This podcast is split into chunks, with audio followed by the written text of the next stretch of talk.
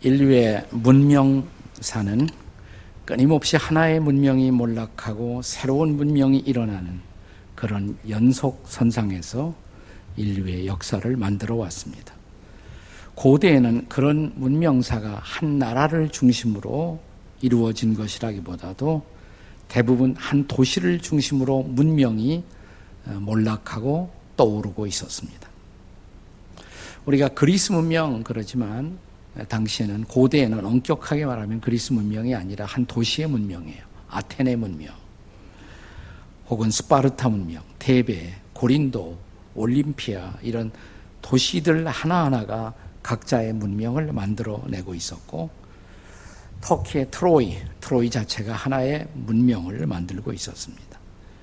이탈리아가 하나의 국가로 부상하기 전에 역시 도시국가로 존재했는데 따라서 도시를 중심으로 문명이 만들어집니다. 베네치아, 제노바, 피렌체, 밀라노, 로마 이런 도시 국가를 중심으로 한 문명이 만들어지고 있었습니다.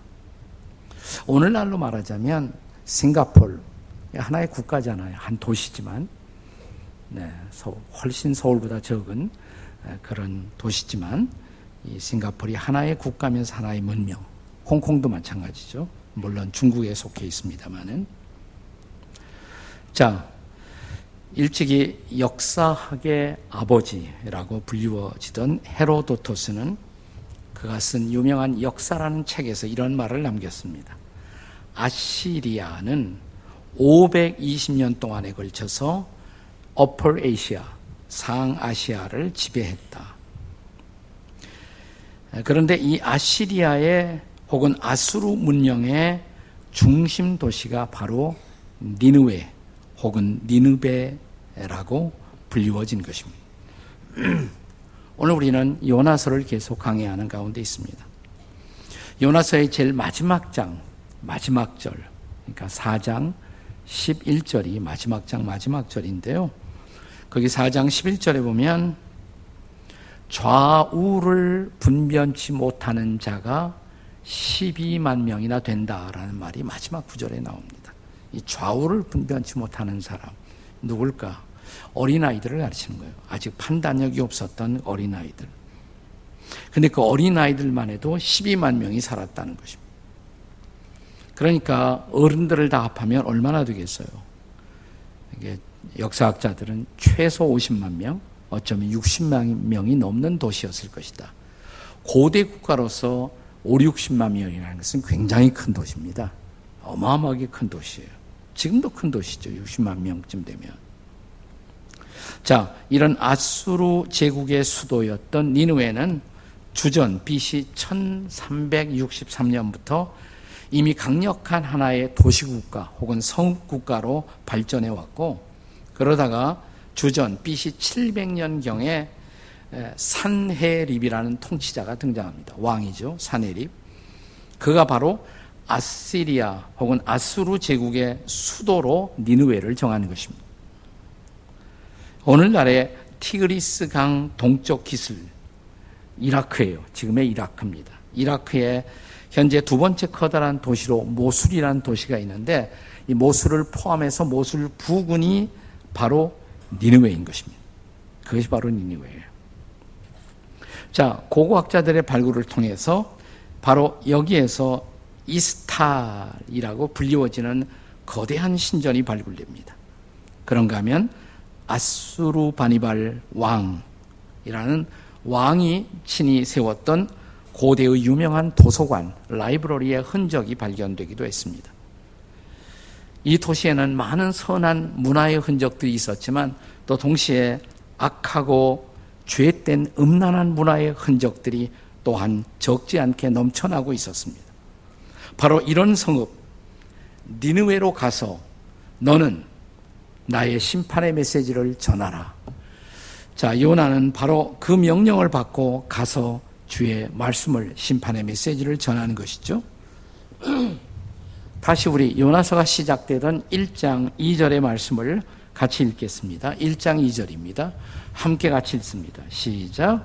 너는 일어나 저 큰 성읍 니느웨로 가서 그것을 향하여 외치라 그 악독이 내 앞에 상달되었습니다. 내가 더 이상 이 도시를 견딜 수가 없다. 내가 심판하겠다. 악독이 나에게까지 이제 도달했다. 심판의 메시지예요. 나 요나는 처음에 이 말씀을 피했죠. 하나님을 피해서 도망가지 않았습니까? 그러나 두 번째 다시 그를 보내시는 말씀을 듣고 이 도시로 니느웨로 온 것입니다. 그리고 외칩니다. 뭐라고 외쳤습니까? 40일이 지나면 니느웨는 무너지리라. 40일이 지나면 이 도시는 무너지리라 라고 외친 것입니다. 그랬더니 아주 뜻밖의 예, 니느웨의 왕 그리고 백성들 왕과 백성들이 모두가 다 회개를 했습니다. 자, 그렇다면 이 도시의 운명은 어떻게 되겠습니까? 여기 한 도시의 운명과 관련된 본문의 중요한 두 가지 레슨을 함께 생각하려고 합니다.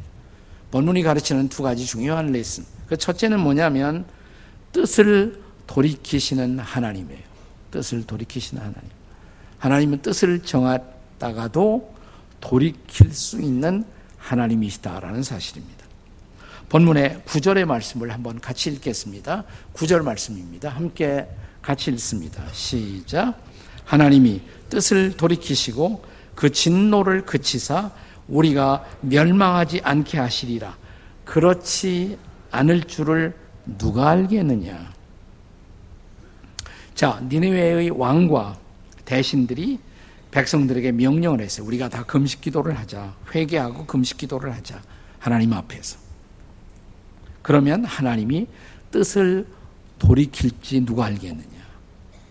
자, 이제 10절이 그 결과입니다. 그래서 회개하며 금식하며 니느웨의 사람들이 기도한 것입니다. 하나님을 향하여. 어떤 결과가 일어났어요? 10절, 10절 말씀 같이 읽습니다. 시작. 하나님이 그들이 행한 것, 곧 그 악한 길에서 돌이켜 떠난 것을 보시고 하나님이 뜻을 돌이키사 그들에게 내리리라고 말씀하신 재앙을 내리지 아니하시리나. 자, 그래서 어떻게 되는 거예요? 결과적으로 자, 40일이 지났지만 니누의 성은 무너지지 않은 것이죠. 네. 하나님이 심판을 유보한 것입니다. 대신 그 도시에 긍휼과 자비를 베풀어 주신 것입니다. 하나님이 심판을 한때 작정하셨어요. 이 도시를 내가 심판하겠다. 그리고 그 뜻을 철회하신 것입니다. 돌이키신 것입니다. 니느웨 성에 심판을 명하셨던 하나님이 그 뜻을 돌이키신 것입니다. 자, 여기서 중요한 신학적인 물음이 제기됩니다. 하나님은 자신이 뜻을 정하고도 언제든 그 뜻을 다시 취소할 수 있는 그런 하나님이신가? 뜻을 정하고 언제든지 취소할 수 있는 하나님. 그렇다면 이런 하나님은 성경 속에 이런 메시지와 어떻게 일치할 수가 있을까? 예컨대 말라기 3장 6절에 보시면 이런 말씀이 나와요. 자, 말라기 3장 6절 한번 읽어 보세요. 나 여호와는 변하지 아니하나니. I do not change. 나는 변하지 않는다. 하나님이 자신의 속성을 친히 선포하시면서 말씀하시기를 나는 나 여호와는 변하지 아니한다. 근데 지금 변했잖아요. 니느웨 성 심판하겠다 그러고 안 하셨잖아요. 그러니까 이런 말씀을 어떻게 우리가 조화시킬 수가 있느냐, 어떻게 이해할 수 있느냐라는 신학적인 물음이 제기되는 것입니다. 기독교 신학에서는 하나님의 뜻의 작정을 둘러싸고 두 가지의 신학적인 캠프로 나뉘어서 기독교 역사, 사상, 신학 사상, 격렬한 논쟁이 지금도 계속되고 있어요. 하나님은 자, 역사 이전에, 역사가 시작되기 전에 미리 뜻을 다 정하신다. 이걸 예정이라고 그래요. 하나님은 미리 뜻을 다 정하신다. 예정하신다. 그리고 그 뜻을 따라서 역사를 경륜해 오시고 거기 인간의 어떤 책임이나 의지는 별로 그렇게 크게 개입할 여지가 없다. 이런 입장을 가지고 있는 신학적인 캠프를 우리가 칼빈주의 이렇게 말합니다. 캘빈이즘. 왜냐하면 종교개혁자 칼빈이 주로 이런 강조를 많이 했기 때문에 그것을 칼빈주의라고 부릅니다. 그런가 하면 하나님은 인간에게 자유의지를 주신 이상 그 자유의지의 행사에 따라서 역사는 실현되고 있는 것이지 하나님이 어떤 프로그램에 의해서 역사를 그냥 움직이는 것은 아니다라고 주장하는 사람들이 있습니다. 예, 이런 신학적인 입장을 흔히 알미니안주의 이렇게 말합니다. 알미니아니즘. 이것은 알미니우스라는 신학자가 처음으로 이런 주장을 했기 때문입니다. 그런데 이제 역사를 통해서 많은 논쟁을 계속하면서 상당히 이 두 입장이 많이 접근을 했어요. 예, 칼빈주의 안에도 아주 극단적 칼빈주의자들이 있어요. 예, 하나님은 모든 것을 정해놓고 그 뜻에 의해서만 움직이는 것이지 별로 인간의 자유의지가 개입할 여지가 없다. 그러나 소위 온건한 많은 칼빈주의자들은 그렇게 생각하지 않고 하나님이 작정하신 것은 사실이지만 그 작정에 대한 인간의 책임 있는 의지와 응답은 여전히 중요하다라고 생각하는 온건한 칼빈주의자들이 상당히 많이 있습니다. 그리고 알미니안 주의자들 가운데도 자 예를 들어서 인간이 구원받는 것은 사람이 결단하고 자기 의지에 따라서 믿기로 작정했기 때문에 구원받는 것이다. 자신의 결단만이 중요한 것처럼 강조해온 극단적 알미니안 주의자들이 있어요. 그런가 하면 오늘날 또 많은 온건한 소위 알미니안주의자들은 인간이 예수 믿기로 결심하고 믿지만 그것은 인간만의 결단이 아니라 하나님의 도우심이 있다. 하나님의 은혜가 있기 때문에 우리가 믿을 수 있는 것이다. 흔히 저 유명한 웨슬리를 가리켜서 알미니안 캠프에 속한다고 생각을 합니다. 근데 웨슬리 선생도 자, 무슨 주장을 했냐면 하나님의 부르심에 응답하기 위해서 하나님은 미리 은혜를 주신다. 이것을 웨슬리는 선행적 은총이라는 말을 썼어요. Prevenient grace. 선행적 은총을 미리 주셨기 때문에 그 도우심으로 우리가 예수 믿을 수 있는 것이지 우리의 결단만은 아니다. 그러니까 그런 알미니안 주의 가운데도 이런 주장을 하는 사람들이 많단 말이죠. 네. 그래서 오늘날에 와서는 소위 극단적 칼빈주의나 극단적 알미니안이 아닌 이상 하나님의 작정하심과 인간의 자유로운 응답, 책임 사이에 조화가 필요하다는 것이 소위 복음주의자들 가운데는 다수로 공유되고 있는 생각들입니다. 물론 아직도 우리 중에는 극단적 칼빈 총을 들고 다니는 사람들이 있어요. 그리고 그렇지 않은 사람들은 막 총으로 쏘고 이단시하는 사람들이 있어요. 극단적 알미니안도 존재하지만 그러나 상당히 많은 복음주의자들은 이 두 가지의 조화를 추구하고 있다는 것입니다. 저는 이 조화가 매우 필요하다고 믿는 사람이에요. 하나님의 작정을 믿지만 동시에 하나님은 인간의 책임 있는 응답을 통해서 하나님이 작정하신 바를 이루신다고 저는 믿어요. 네. 사람들이 물어요. 목사님은 도대체 칼빈주입니까? 알미니안입니까? 그럼 제가 대답을 나는 칼미니안이다 그럽니다. 칼미니안. 예, 다시 본문으로 돌아와서 하나님은 그가 이미 작정한 뜻을 변할 수도 있는가? 라는 질문은 아직도 남아요. 어떻게 생각하십니까? 하나님은 이미 작정한 뜻을 변할 수가 있는가? 저의 대답은 yes and no. yes and no예요. 자, 그 뜻이 하나님의 작정하신 뜻이 역사 경륜의 절대적인 뜻이라면 그 뜻은 저는 변할 수 없다고 생각해요. 그러나 하나님의 뜻을 말할 때 절대적인 뜻도 있지만 상대적인 뜻도 있어요. 이 상대적인 뜻은 변할 수 있다는 것입니다. 예컨대 예수님이 십자가의 죽으심을 통해서 전 인류를 십자가의 죽음을 통해서 구원하시기로 작정하신 것. 나는 그것은 절대적인 하나님의 뜻이라고 생각해요. 변할 수 없는 거예요, 그거는. 갈보리의 십자가. 이것은 하나님의 역사 경륜의 핵심 속에 있는 하나님의 절대적인 뜻인 것입니다. 또 예수님이 다시 오심으로 인류의 역사는 심판되고 역사는 완성된다. 난 이것은 변할 수 없는 하나님의 절대적인 뜻이라고 믿어요. 그러나 오늘 본문에 나타난 사건 같은 니누에라는 한 도시의 심판과 멸망, 이것은 상대적인 뜻에 속한다 이 말이에요. 하나님의 상대적인 뜻. 이것은 하나님이 선포한 말씀 앞에 사람이 어떻게 책임 있게 응답하느냐에 따라서 하나님의 뜻의 변함이 좌우될 수 있다는 것입니다.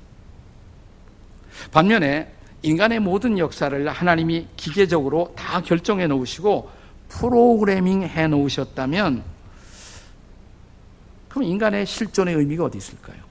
그냥 로봇처럼 살면 되는 거예요? 인간의 자유의 의미는 어디 있을까요? 기도는 도대체 왜 할까요? 다 결정돼 있다면. 그렇죠?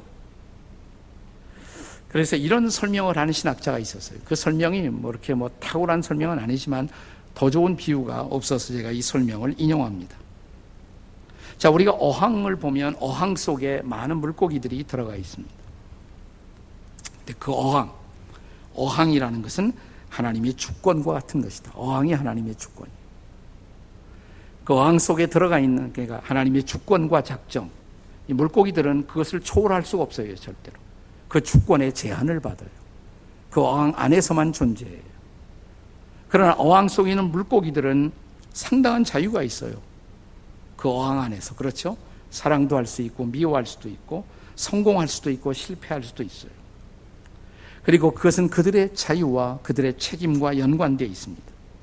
마찬가지로 하나님은 역사 속에 어항과 같은 하나님의 주권, 하나님의 작정을 가지고 자신의 뜻을 이렇게 뜻을 작정하시지만 어항과 같은 것이에요. 그 안에서 살아가는 우리 인간들에게 상당한 자유를 주시고 그 자유의 선택에 따른 책임을 하나님은 묻고 계시다는 것이에요. 그러니까 그 안에 있는 물고기처럼 말입니다. 자, 그렇다면 다시 본문으로 돌아와서 여기 요나 선지자가 하나님의 심판의 말씀을 증거했을 때 자, 니느웨의 왕과 백성들은 진지하게 회개하고 응답한 것이죠. 그리고 바로 이런 응답에 근거하여 하나님께서 니니웨 성을 향해서 작정하셨던 심판의 뜻을 돌이키셨다는 것입니다. 그러니까 뜻을 돌이킬 수 있는 하나님. 믿으십니까, 여러분? 안 믿어요, 아직도? 여기 칼빈주의자들이 많이 온 모양이네. 네. 뜻을 돌이킬 수 있는 하나님. 옆에 사람에게 하나님은 뜻을 돌이킬 수도 있어요. 옆에 한번 해봐요. 시작. 하나님은 뜻을 돌이킬 수도 있어요. 아니, 지금 돌이키셨잖아요. 니느웨 성 심판한다 그래 놓고 안, 안 하셨잖아요. 성경을 믿어야지. 뜻을 돌이킬 수도 있어요. 그런데 본문이 가르치는 두 번째 중요한 레슨이 있단 말이죠. 두 번째 레슨은 뭐냐면 그냥 뜻을 돌이키는 것이 아니에요. 그것은 인간의 회개의 근거에서 뜻을 돌이키시는 하나님. 우리가 회개하느냐? 회개의 근거에서 뜻을 돌이키시는 하나님. 본문은 그렇죠. 본문에서는. 자, 회개란 무엇입니까? 회개. 이것은 전인격적인 우리의 응답으로 하나님을 향하여 우리의 마음을 돌이키는 행위. 그게 바로 회개예요. 자, 전 인격적이다라고 말할 때는 항상 세 가지가 포함돼요. 우리 인격 속에는 우리의 지성, 우리의 감성, 우리의 의지 세 가지가 다 포함되는 것입니다. 자, 먼저 우리의 마음이 주를 떠나 주님을 떠나 범죄하고 있었던 그 상태를 지적으로 하나님 앞에서 인지해야 합니다. 자, 오늘 3장 5절을 다시 한번 보겠습니다. 3장 5절 말씀 다 같이 읽겠습니다. 시작. 니느웨 사람들이 하나님을 믿고 금식을 선포하고 높고 낮은 자를 막론하고 굵은 베옷을 입은지라. 그들이 하나님을 뭐라고 그랬어요? 믿었다 그랬어요. 하나님 안 믿던 사람들이에요, 과거에는. 그렇죠? 우상성 믿던 사람들이에요. 근데 하나님을 믿었어요. 하나님이 계신 것을 인정하고 믿었어요. 하나님을 인정하고 믿음으로 하나님 앞에 선 것입니다. 하나님에 대한 지적인 인정을 했어요. 거기서 끝나지 않고 굵은 베옷을 입었습니다. 굵은 베옷. 이것은 그 하나님을 거역하고 범죄하고 살아왔던 그들의 슬픔의 감정을 나타내기 위해서 베옷을 입은 것입니다. 자, 여기 그들의 정적인 반응을 볼 수가 있어요. 지적으로 반응했고, 정적으로 반응했고, 거기서 끝나지 않아요. 이제 본문 10절. 다시 한번 10절 말씀을 읽겠습니다. 다 같이 시작. 하나님이 그들이 행한 것, 곧 그 악한 길에서 돌이켜 떠난 것을 보시고, 자, 악한 길에서 그들이 어떻게 했다? 돌이켜서 그 다음에 떠났다 그랬어요. 이건 의지적 결단이 있었다 이 말이에요. 의지적인 결단이 있었다. 돌이켜 떠났다 이 말이에요.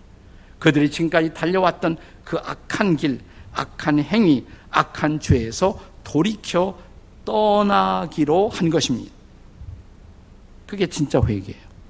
회개는 마음의 감정만이 아니에요. 슬퍼하고 울면서 잘못했어요. 이게 회개가 아니에요.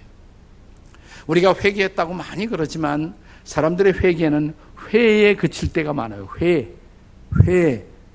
개는 안 하고 회만 해요. 회. 회가 뭐예요? 후회한다 이 말이잖아요. 후회한다. 뉘우친다. 후회는 해. 아니, 주님, 죄송해요. 제가 잘못했어요. 근데 문제는 회개가 회개가 되려면 회만 가지고 안 되고 뭐가 있어야 된다? 개가 중요해, 개가. 개.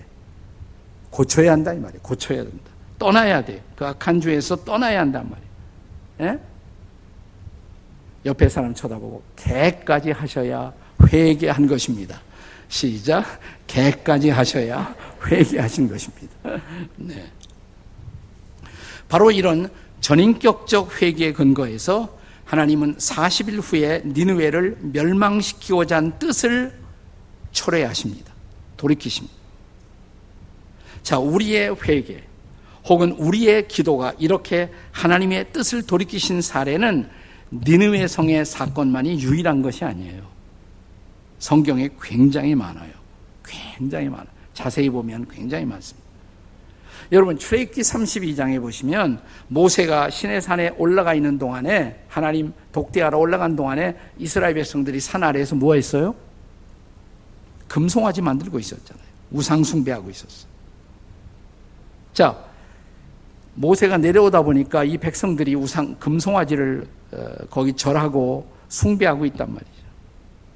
모세가 화가 났죠. 출애굽기 32장 9절 10절에 보시면 이 백성을 보니 목이 뻣뻣한 백성이로다. 내가 그들에게 진노하여 그들을 진멸하리라. 선포하셨어요. 내가 그들을 어떻게 하겠다? 진멸하겠다. 하나님이 일단 선포했으면 그대로 하셔야 될 거 아니에요? 근데 이때 모세가 나왔어요. 그래서 출애굽기 32장 12절에 모세가 하나님께 중보의 기도를 드립니다. 모세의 중보의 기도 출애굽기 32장 12절 같이 읽겠습니다. 다 함께 시작 어찌하여 애굽 사람들이 이르기를 여호와가 자기 백성을 산에서 죽이고 지면에서 진멸하려는 악한 의도로 인도에 내었다고 말하게 하시려 하나이까 주의 맹렬한 진노를 그치시고 뜻을 돌이키사 주의 백성에게 이 화를 내리지 마옵소서. 모세가 뭐 했어요? 중보기도 했어요. 중보기도의 내용이 뭐예요? 하나님, 물론 이 백성이 잘못했지만 그렇게 되면 하나님 이 백성 인도에서 약속의 땅으로 가게 했다는 약속이 다 허수고가 되는 거 아닙니까? 제발 진노를 그치시고 뜻을 돌이키시사 화를 내, 내리지 마옵소서. 자, 어떤 결과를 가져왔을까요? 출애굽기 32장 14절입니다. 32장 14절 잘 생각하며 읽어보세요. 시작. 여호와께서 뜻을 돌이키사 말씀하신 화를 그 백성에게 내리지 아니하시리라. 아멘. 하나님 여기서도 뭐 했어요? 뜻을 돌이키셨잖아요. 그러니까 뜻을 돌이킬 수도 있는 하나님 믿으십니까, 여러분? 이거 안 믿으면 성경 안 믿는 거예요. 뜻을 돌이킬 수 있어요, 하나님이 분명히. 자, 제가 하나만 더 케이스를 성경적 케이스 사례를 말씀드리겠습니다. 사사 시대. 사사 시대는 이스라엘 백성들이 계속해서 범죄해요. 범죄하면 그 옆에 있는 이웃 나라를 통해서 짓밟히게 만들어요. 회개하면 하나님이 풀어 주시고 그 회개에서 구원받을 때 하나님이 사사라는 지도자를 세워서 그 백성을 구원하시죠. 근데 조금 편안해지면 또 죄를 범해. 그러면 옆에 있는 다른 나라 시켜서 또 짓밟히게 만드세요. 그게 사사시대의 악순환이에요. 자, 그들이 이방 나라에게 짓밟혀 신음할 때, 그러나 다시 회개하고 다시 구원을 호소할 때마다 하나님이 구원자로 보내시고 세우시는 지도자를 사사라고 불렀어요. 사사. 네, 판관, 뭐 사사. 자, 이 장면을 우리는 사사기 2장 18절에서 읽겠습니다. 사사기 2장 18절 한번 같이 읽어보세요. 시작. 여호와께서 그들을 위하여 사사들을 세우실 때에는 그 사사와 함께 하셨고 그 사사가 사는 날 동안에는 여호와께서 그들을 대적의 손에서 구원하셨으니 이는 그들이 압박과 괴롭게 함을 받아 슬피 부르짖음으로 여호와께서 뭐예요? 뜻을 돌이키셨음 이거니와. 예, 여기서도 뭐예요? 하나님이 뜻을 돌이키셨잖아요. 하나님이 뜻을 돌이켜서 그 백성에게 멸하려고 그러다가 대신 구원을 베푸세요. 즉 백성들의 슬퍼 부르짖는 회개의 기도가 하나님의 뜻을 돌이키신 것입니다. 그래서 오늘 본문 9절에서 고백한 니느의 왕과 신하들의 고백은 오늘을 살아가는 우리에게도 매우 중요한 것입니다. 한번 다시 한번 읽어보세요. 9절, 본문 9절 시작. 하나님이 뜻을 돌이키시고 진노를 그치사 우리가 멸망하지 않게 하시리라 그렇지 않을 줄을 누가 알겠느냐 하십니다. 하나님 우리 민족을 향해서 몰라요. 지금 어떤 것을 하나님이 작정하시는지. 우리 민족이 하나님 앞에 야 너희들 하는 행동을 보니까 안 되겠다. 그래서 옆에 있는 나라들을 통해서 북쪽을 통해서 중국을 통해서 러시아를 통해서 혹은 일본을 통해서 우리 민족에게 어떤 심판을 하나님이 작정하실 수가 있어요. 작정하실 수가 있어요. 근데 우리가 하나님 앞에 정말 회개하고 기도한다면 하나님이 뜻을 돌이키시고 우리를 구원할 줄 누가 알겠느냐? 누가 알겠느냐? 마지막에 누가 알겠느냐는 말이 영어 성경으로 보시면 who knows? who knows? 영어 쓰는 분들이 많이 쓰는 표현이죠. who knows? 누가 알아 도대체? who knows? 하나님이 그 뜻을 바꾸시고 우리에게 자비를 베풀어 주실 줄 누가 알아? who knows? who knows? 우리가 회개하면 우리가 기도하면 하나님이 이민족을 향해서 아니 우리 가정을 향해서 아니 나를 향해서 그 뜻을 바꾸실지 who knows 누가 알겠느냐 이 말이에요. who knows 옆에 사람 얼굴 한번 째려보고 who knows 한번 해봐요. 시작 who knows 네, 그런 표현 많이 써요. 서양에 가면 who knows 네. 자 이렇게 하나님의 뜻을 돌이키신 사건으로 흥미로운 또 하나의 케이스를 소개합니다. 히스기야 왕의 생명 연장의 사건입니다. 자, 히스기야 왕의 나이가 37세, 38세, 전성기죠. 아, 37세, 8세면 전성기예요. 그는 아버지 아하스의 그릇된 정책을 다 바로잡았고 정직하게 정치했고 종교 개혁을 단행했습니다. 히스기야 왕의 행위는 마치 전성기의 따윗과 같았고 그가 행하는 모든 일에 하나님이 함께 하셨다고 성경은 기록합니다. 이제부터 정말 살만한 거예요. 히스기야 왕이 정말 살만해요. 그런데 갑자기 병들어서 죽게 되는 것입니다. 얼마나 기가 막혔을까요? 살만한 때. 자, 이사야 38장 1절 한번 같이 읽어보세요. 이사야 38장 1절 시작. 여호와께서 이같이 말씀하시기를 너는 내 집에 유언하라. 네가 죽고 살지 못하리라. 너는 인생 끝났어. 내가 네 생명 가져갈 거야. 그러니까 이제 유언을 해. 어느 날 갑자기 하나님이 그렇게 말씀하신 청청병력 같은 말씀이죠. 이제 그가 죽는 것은 하나님의 뜻으로 선포된 것입니다. 자, 이때 히스기가 어떻게 반응합니까? 이사야 38장 3절에요. 같이 읽습니다. 시작.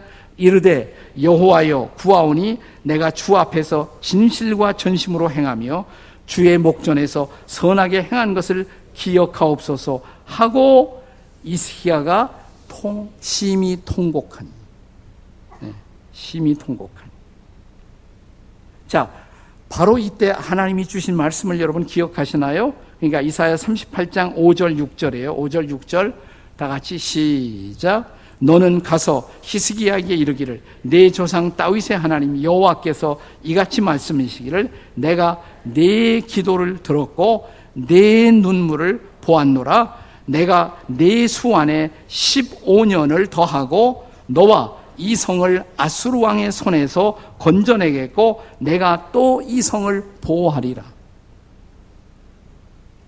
그때도 아수르 왕이 쳐들어온 거예요, 이스라엘. 그때. 그때 위기의 순간이었어요. 자, 그래서 어떻게 했습니까? 히스기야 왕의 통곡의 기도가 하나님의 뜻을 어떻게 했어요? 돌이키신 거예요. 하나님의 뜻을 돌이켜 얼마 동안 더 살았다? 15년.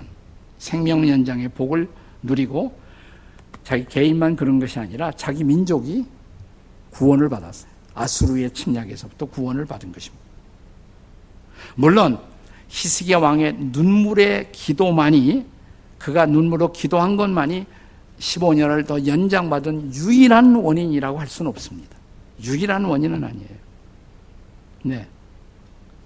자, 이제 하나님이 보시면서 당신의 민족 이스라엘을 향한 하나님의 구속사적 경륜을 이루어가기 위해서 아, 히스기야를 조금 더 살려두는 것도 괜찮겠다라고 하나님이 판단하신 것. 그러니까 더 큰 하나님의 뜻을 이루시기 위해서 그의 뜻을 그의 기도를 응답하셨다고 보는 것이 더 좋은 해석일 것입니다. 하지만 그럼에도 불구하고 중요한 것은 우리의 회개가 혹은 우리의 기도가 나 자신을 살리고 나의 가정, 나의 민족을 살릴 수 있다는 것입니다. 우리의 죄악 때문에 하나님의 채찍으로서 우리 역사의 고통을 피할 수가 없는 어쩌면 어두운 이 시간에 그러나 사랑하는 여러분, 우리가 회개하면, 우리가 기도하면, 우리가 통곡하면 그분이 뜻을 돌이키실지 who knows? 누가 알겠느냐 이 말이에요. 그렇다면 그는 자신의 뜻을 바꾸시고 우리에게 자비와 은혜를 베풀어 주실 줄 who knows? 누가 알겠습니까? 저는 지금이야말로 우리가 우리 가정을 위해서 우리 교회를 위해서 그리고 무엇보다 여동치고 있는 한반도 우리 민족을 위해서 기도할 때라고 생각해요. 하나님은 그의 뜻을 바꾸시고자 여러분과 저의 기도, 여러분과 저의 회개, 여러분과 저의 중보. 내일부터는 우리 필그림에서도 중보기도 세미나가 있는데요. 우리 교회가 중보기도 세미나를 강조하잖아요. 중보기도. 그래서 중보기도가 중요한 거예요. 우리가 중보하면, 우리가 회개하면, 우리가 기도하면 다시 하나님이 우리를 향하여 우리 가정, 우리 교회, 우리 민족을 향하여 다시 한번 그의 마음을 바꿔주시고 우리를 향해서 그의 미소를 보여주실지 who knows? 그래서 우리의 기도가 우리의 중보가 다시 한번 주 앞에 드려지는 이 계절이 될 수 있기를 주의 이름으로 축원합니다.